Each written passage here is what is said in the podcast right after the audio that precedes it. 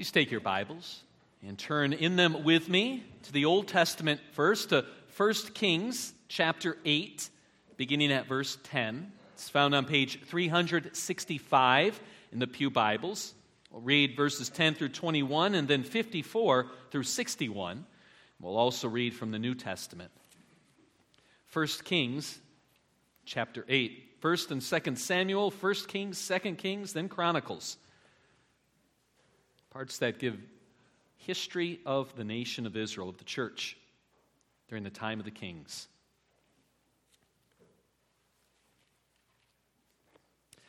First Kings chapter 8, beginning at verse 10. People of God, hear now God's holy word. And when the priests came out of the holy place, a cloud filled the house of the Lord, so that the priests could not stand to minister because of the cloud, for the glory of the Lord filled the house of the Lord. Then Solomon said, The Lord has said that he would dwell in thick darkness. I have indeed built you an exalted house, a place for you to dwell in forever. Then the king turned around and blessed all the assembly of Israel, while all the assembly of Israel stood. And he said, Blessed be the Lord, the God of Israel, who with his hand has fulfilled what he promised with his mouth to David, my father, saying, Since the day that I brought my people Israel out of Egypt, I chose no city out of all the tribes of Israel in which to build a house, that my name might be there. But I chose David to be over my people Israel. Now, it was in the heart of David my father to build a house for the name of the Lord, the God of Israel. But the Lord said to David my father, Whereas it was in your heart to build a house for my name, you did well that it was in your heart.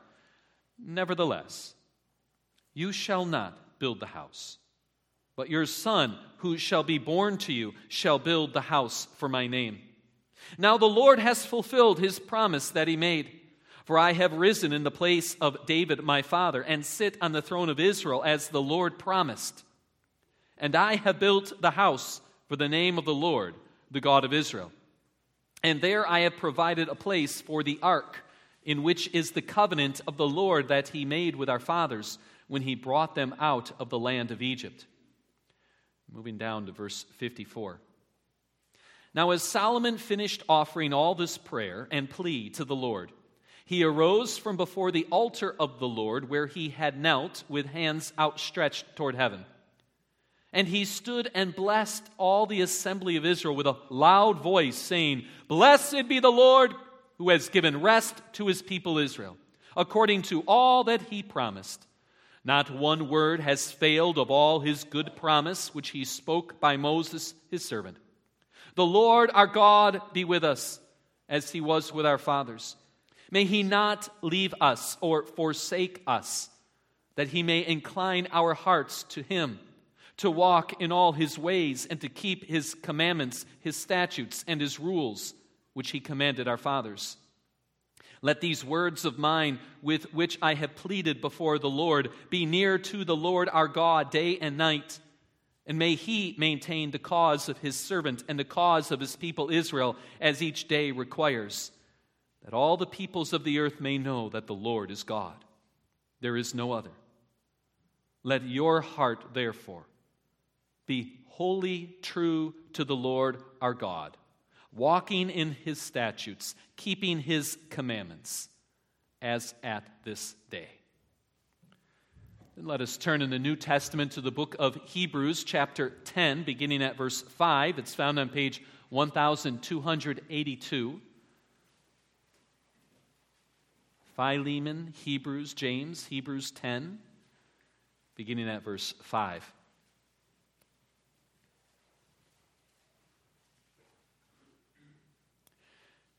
Consequently, when Christ came into the world, he said, Sacrifices and offerings you have not desired, but a body have you prepared for me. In burnt offerings and sin offerings you have taken no pleasure. Then I said, Behold, I have come to do your will, O God, as it is written of me in the scroll of the book. When he said above, You have neither desired nor taken pleasure in sacrifices and offerings and burnt offerings and sin offerings, these are offered according to the law. Then he added, Behold, I have come to do your will. He does away with the first in order to establish the second. And by that will, we have been sanctified through the offering of the body of Jesus Christ once for all.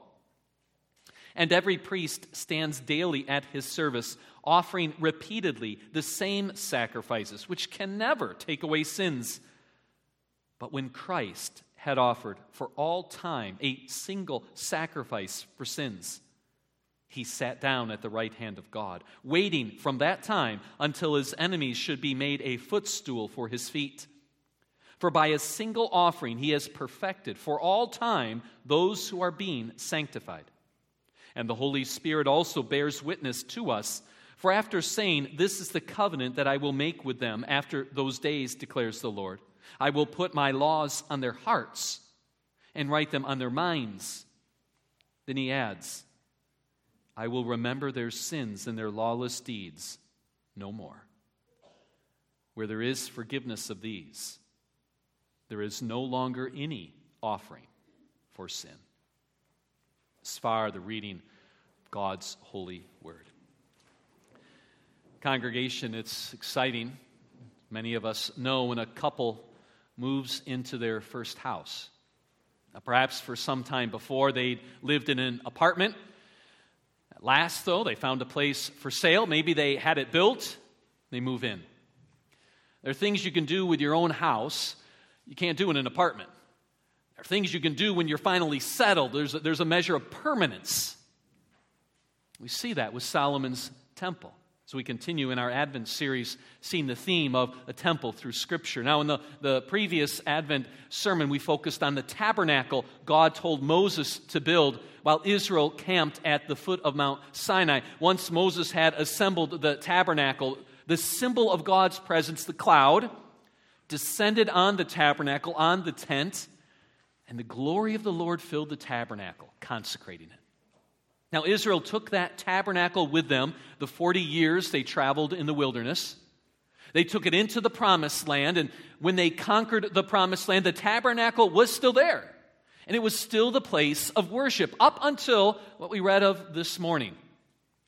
When Solomon finished building the temple on Mount Zion in Jerusalem, hundreds of years later.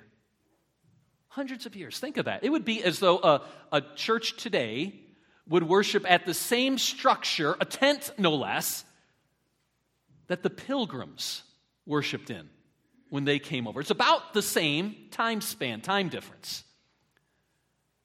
As the building of the tabernacle under Moses, we saw that was a, a, great step forward in how God graciously relates with his people. So, too, the building of this temple.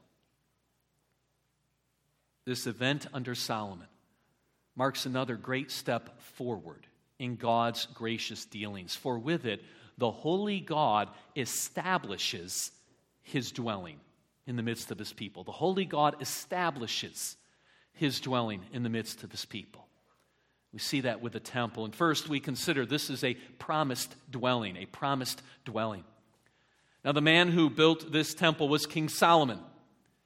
He was the greatest king in terms of wealth, in terms of wisdom, in terms of the, the boundary of the nation of Israel. Solomon's father, children, you know who that was King David, right? Well, he had gathered, he had stored all the material to be used in the building of this temple, and it was a great, it was a vast amount. These two kings were wealthy. And they used this wealth to build this temple. David had wanted to build it, we read of that, but God had forbidden him from doing it.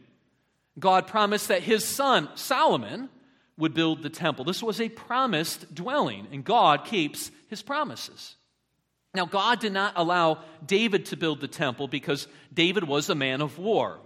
We find that out in 1 Chronicles 28. He had shed much blood.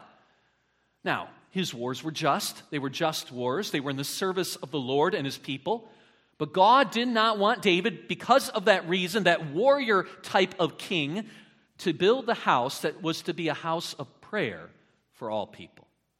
Instead, God promised David, your son, a man of peace. In fact, you look at what the name Solomon, what that gets at, it gets at peace. He would build this. As we read in verse 13, he did build it. Solomon said, I have indeed built you an exalted house, a place for you to dwell in forever. It's a promised dwelling. Solomon organized thousands of men to cut and haul stones and timber to the temple site. God's promise didn't just happen out of the blue. But as is often the case, he uses events, uses people. He used Solomon. Solomon was active. Thousands of men were active. He oversaw the forming, the fashioning, the building of this structure as well as the furniture. God had promised that Solomon would build it. Solomon was diligent by God's grace to fulfill those responsibilities, and it was built. And not since the time of Moses had such a thing been accomplished. Had one man been used by God to bring about such a work in the worship of the church of God's people? God promised it would happen, now it was fulfilled. It is a step forward in that God selected one family to rule over Israel, to act as a representative of God ruling over the church, even to oversee worship like this, where it worked, where it happened. Now, with Moses and his work, God established one family to serve as priests, the, the line of Aaron. With David and Solomon's reigns, God established one family to serve as king, David's descendants. As God, through Moses, established one place where Israel was to worship God, so God, through David's descendant, David's son, established a new place where Israel was to worship God as long as the old covenant would last the temple on Mount Zion. Now, when David expressed his desire to build a temple for God's worship, God commended him. We read that, didn't he? Verse 18, whereas it was in your heart to build a house for my name, you did well that it was in your heart. But then God also made a promise to David. Not just that Solomon would build it, but God would build a house for David, a dynasty. And through David's line, the Messiah would come. We didn't read it, 2 Samuel, but that promise is intertwined there. David talks about building a house, but God says, I will build a house and he points to the Messiah. Right there already, we catch a hint that this temple, this house, has a further temple in mind, has the Messiah. God is promising. But we know, don't we, that as the years passed from Solomon, from David, David's line fell into shame, to poverty. Think ahead to the first Christmas day was not a descendant of David that sat on the throne in Israel. It was Herod. Had God's promise failed?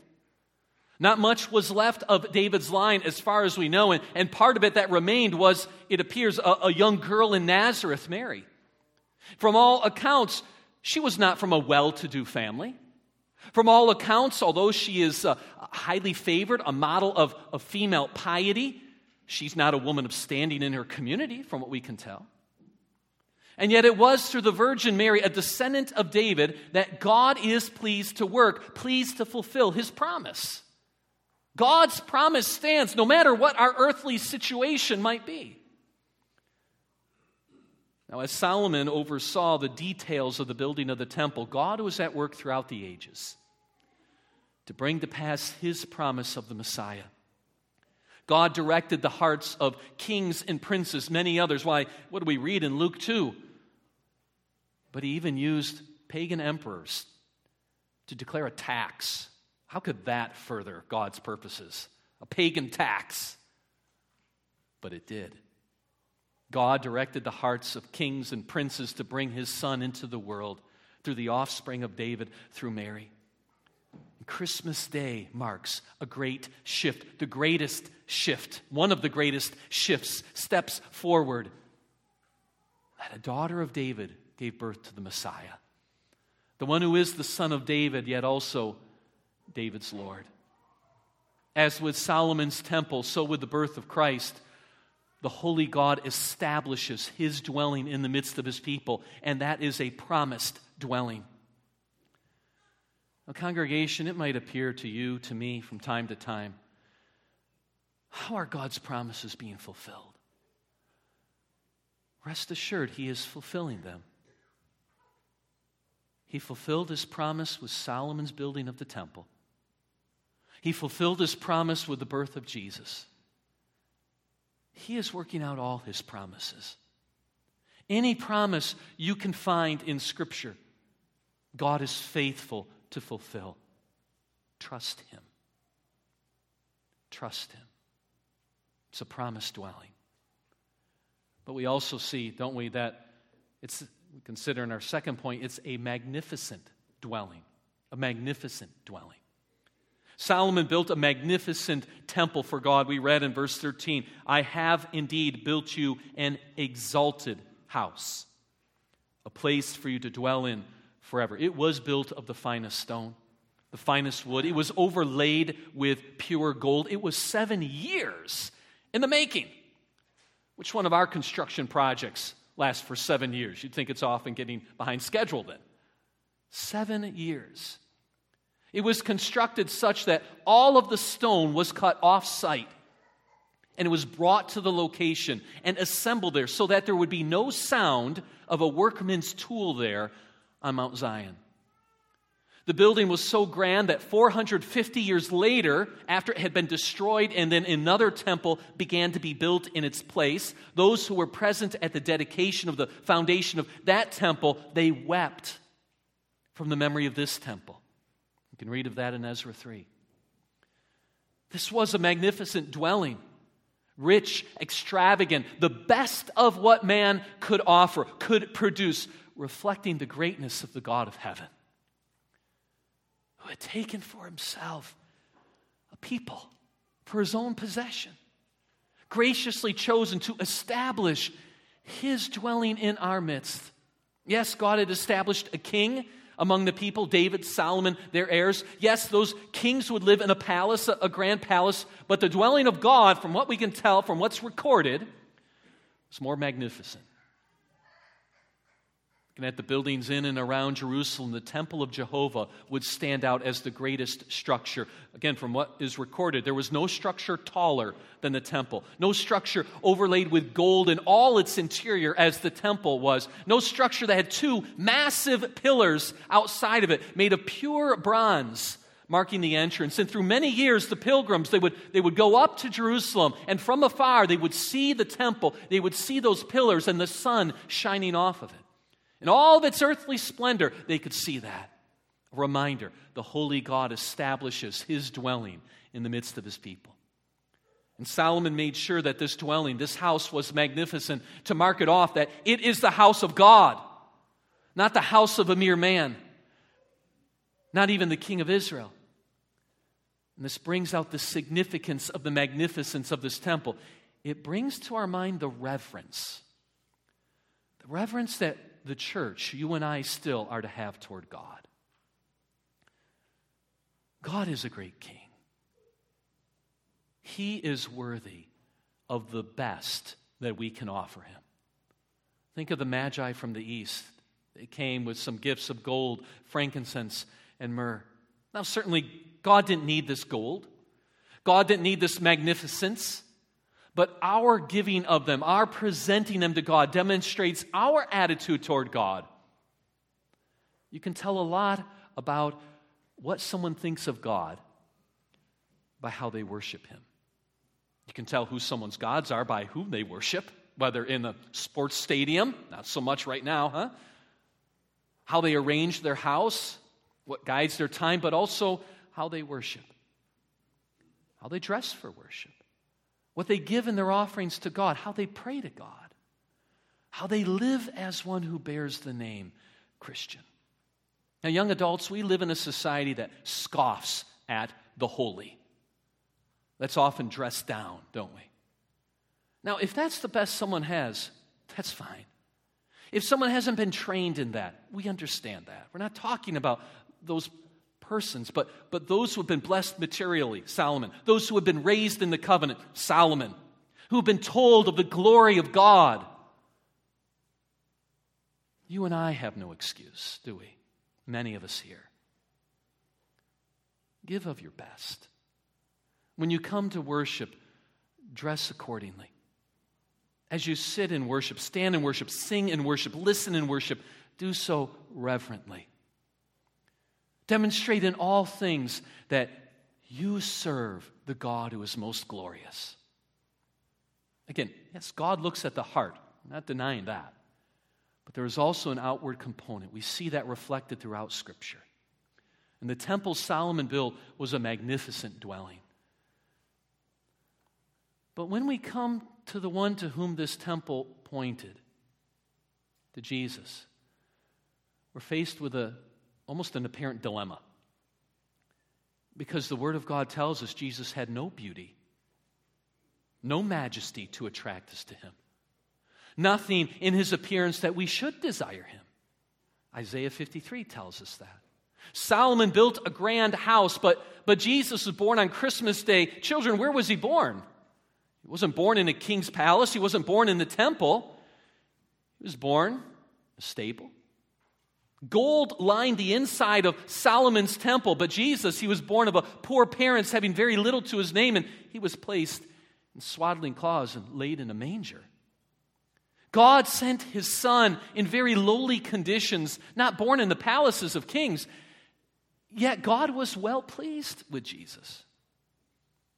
And that's because Jesus was righteous. And he perfectly obeyed the will of God for him. You see, Solomon's splendor of his temple, our best clothes, they don't have any moral reality to them. They're just mere pointers. And that's why, yes, we look at the heart. And that's what we're coming to here. Because you can have all the outward magnificence, but if there's no true faith, if there's no in this case of our Savior, righteousness, then nothing else matters. God was well pleased with Jesus. He perfectly obeyed the will of God for him. We read in Hebrews chapter 10, don't we? Verse 5 sacrifices and offerings you have not desired. You could add to that this temple.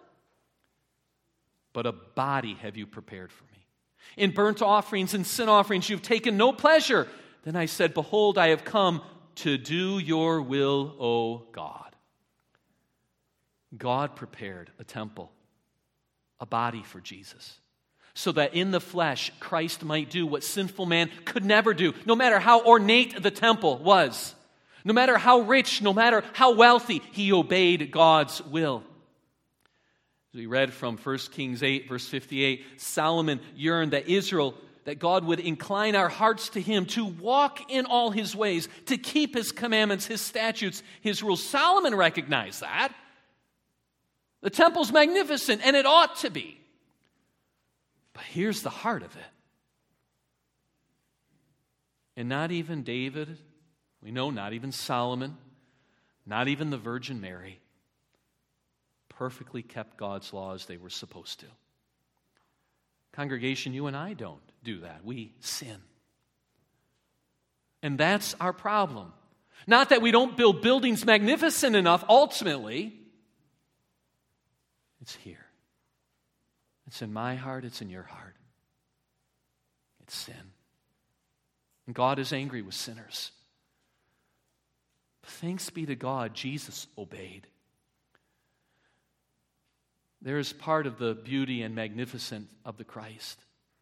Even though he was a babe born in a stable having little earthly riches, his soul was unstained by sin, untainted by any hint of rebellion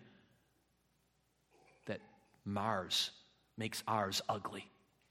Had a righteous life, presented unto God as a fragrant offering, the precious blood of the righteous Christ poured out to pay for sin. And you couldn't detect that with earthly eyes, looking at the Christ child on Christmas Day. Seen with earthly eyes, who would believe this was the Christ? He didn't appear to be a king wrapped in swaddling cloths, lying in a manger, yet that is what this Christ child is. He is king, he is king of kings. He's the most magnificent and glorious of all kings. A greater than Solomon has come. And Jesus did not appear himself to be a temple at all, did he? Yet he is, for there dwelt God the Son himself among us, Emmanuel. However, on that first Christmas day, there was one item that could be seen with earthly eyes in which the celebration of this true temple, the birth of Christ, was more majestic than anything in history. Certainly Solomon's time. And that was the angel chorus. We read of, we sang of that in the song just before the sermon. Now we're told in Second Chronicles 5 that when the temple was dedicated, there was a, a choir of Levites, not all Israel, but, but Levites, and they sang praise. But at the occasion of the birth of Christ, God sent a multitude of the heavenly hosts praising God. We didn't, again, read it this morning, but we sang it. And that account from Luke 2 is familiar to many. The angels gave testimony that the child lying in that humble manger is more magnificent than Solomon's temple. The angel said he is Christ the Lord. And the holy God establishes his dwelling with his people. He has done that with Jesus. He is God with us. Solomon's temple, it was a magnificent dwelling. How much more Jesus is, though not to earthly eyes, but he is the Son of God. Magnificent dwelling. But this points to, as we move to in our third point, an enduring dwelling. An enduring dwelling. So Solomon built the temple out of materials that endure stone, cypress, wood, gold. The enduring character of the earthly materials spoke of the enduring place that would be for worshiping God. Again, verse 13.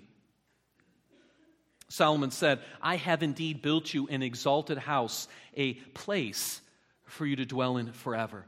The word Solomon uses there for place, it's more than simply a location.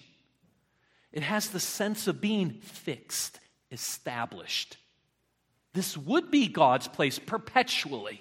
He wouldn't change it again.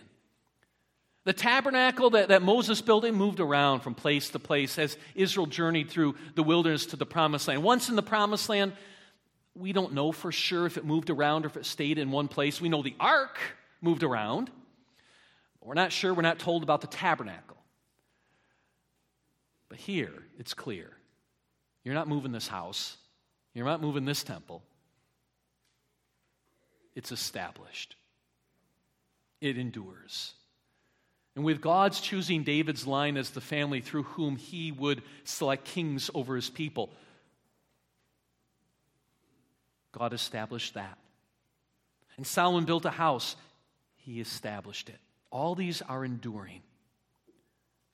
We know in the New Testament, Jesus said to the woman at the well in John 4 the Samaritans were wrong for worshiping where they worshiped. It was the temple in Jerusalem they were to worship at. But Solomon knew from faith, too, though, that this temple was not ultimately the hope of Israel. His words, we read just some of them, show he knew God would not choose a different kingly line, a different city, that God set his name in Jerusalem, but there's always more. It's enduring, but he's looking for something more. But this is it for now, Israel, Old Covenant Church the significance of this enduring, that this permanence, in one sense, the Old Covenant, in the Old Covenant, it has that God gave rest to Israel. Remember the time of the judges? No rest. Enemies would come, they would conquer, they would sweep over the land. 40 years, then they might have rest from one judge, and they'd go back. God would raise up more. But with David and Solomon, God brought rest, peace from enemies. And Israel would look back on this time as a golden age. And the temple in Jerusalem stood as a fixed point, testifying the flood of enemies that had come and gone over Israel before. That was over. This is stability. This endures. And that enduring character of Solomon's temple pointed ahead to Christ. The earthly rest of the promised land looked ahead to the, the true rest Christ gives to his people, that of heaven itself, not simply freedom from earthly enemies but freedom from sin, Satan, death. Even under great persecution, earthly persecution, believer in Jesus, you rest secure because Christ is your righteousness. You have a home eternal in the heavens. It doesn't matter what goes on in our country. It doesn't matter what nations are put into upheaval. Your home is in heaven, never to be changed, never to be shaken. This enduring dwelling Solomon built as the temple of God's worship was established as an earthly building of that time could be. It couldn't be any more than that, that rock, that stone. But we know even his temple did not endure forever. In 586 BC, Babylon came because of Israel's sin. Again, there's that connection to righteousness and sin. Because of Israel's sin, God sent Babylon and they exiled the church and he destroyed the temple. And Solomon's place of worship that he built, from what we can gather, was the place of worship for fewer years than the tabernacle Moses established. In congregation, that reminds us everything of this earth is passing away. Children, your toys are passing away. Young people, your video games, your cars, your movies, they're passing away. Adults, your house, your business, your earthly ties, they're all passing away. All the gifts we give and receive around Christmas time, they're passing away. Yet, how often we hold tightly to them, don't we? How often, maybe children, we're greedy for them, aren't we? How often we're tempted to go against God's clear command in Scripture simply so we can hold on to these things a little, little while longer. By God's grace, don't. Even if something was sanctioned by God, blessed by God, as the temple was, it's still passing away. We need something more solid than the things of this life, this world, this age. That brings us to our last point. Like all things in this life, so with the Temple of Solomon, they're insufficient. We need something more. This is our fourth point an insufficient dwelling. Now, God, the Holy God, establishes his dwelling with his people, but even the magnificence of the Temple of Solomon was not enough, was not the truth, was not the ultimate goal of what God had in mind for dwelling in the midst of his people. Because even Solomon himself said, Verse 12 The Lord has said he would dwell in thick darkness. Then he goes on to talk about this house he built. There's, there's even there a contrast. We think too about God dwelling in the midst. Now, a house is where people dwell. A house shows more permanence than a tent. But it's one thing to move into a house, and it's an altogether different thing, a greater thing, to join yourself to that community, to take the identity of the community to yourself. Think of people who move from place to place for jobs. They might live in a house within a community, but they're not joined to that community. They're not knit to it, are they? They're not bound to it. They don't identify with that. They move on. And that shows, too, how insufficient the temple dwelling of Solomon was with God's dwelling with us. God was not bound to the temple. And even though they tried, the Jews could not use the temple as some sort of lever, leverage with God to coerce him to act in their defense. Later they would say, The temple of the Lord, the temple of the Lord, the temple of the Lord. It can't be destroyed. It would be. But ultimately, God could care less about that structure. Again, what do we read in Hebrews 10? God does not desire sacrifice and offerings, burnt offerings and sin offerings. He demands righteousness and holiness. And sinful man can't supply that. A temple built by sinful man can't supply it. But a time would come when God Himself would supply it when he would take upon himself our flesh, our human nature. And his identifying with his people would not be simply establishing a dwelling place, putting his name there. That was great. Again, a great step forward. But he still remained apart, didn't he? But in the person of Jesus, God took upon himself our very nature, human nature. He identified with us, like us in every way except for sin. He submitted to the same political, religious laws under which his people lived. He took upon himself a real human life with all its struggles, its, its disappointments, its trials. Do you have a trial? Christ had trials like yours, like mine. But even more, throughout his life on earth, but especially 30 years or so after his birth, he would identify even deeper with us by taking upon himself the fullness of our guilt, and he submitted his blessed body to be broken, his precious blood to be poured out. We celebrated that last week, didn't we? Communion. He bore God's wrath against our sin as he suffered on the tree to satisfy God's justice, to remove his wrath from us to provide the righteousness we could not provide, but we needed to provide in order to be delivered from condemnation and death, to give us life. And herein lies the significance of Solomon's temple. The symbol of God's presence within Solomon's temple. That was not enough, that did not last. It was meant to make clear the church needed something more.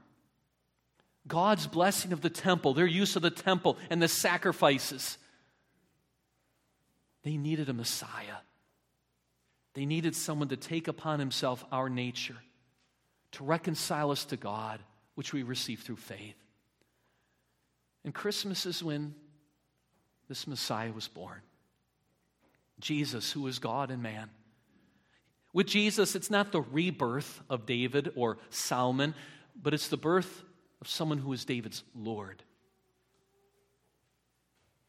And Jesus lived a life adorned not with gold, but adorned with righteousness, holiness, by which he removes our sin against God and grants us what's needed more than silver or gold righteousness and eternal life.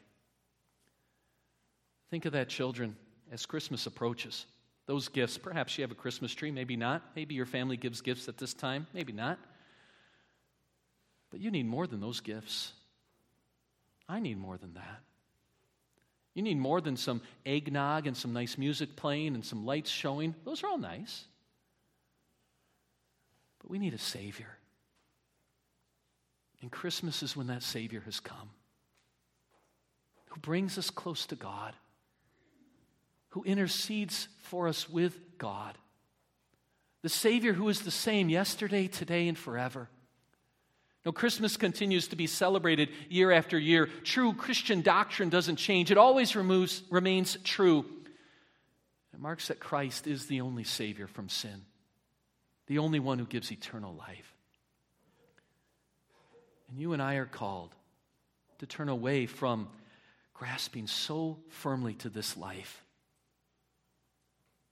We're called away from grasping so firmly to ourselves and our sin to turn unto Jesus in faith, to find in him magnificence, true righteousness, holiness, eternal life. That all who believe, believer, you're forgiven.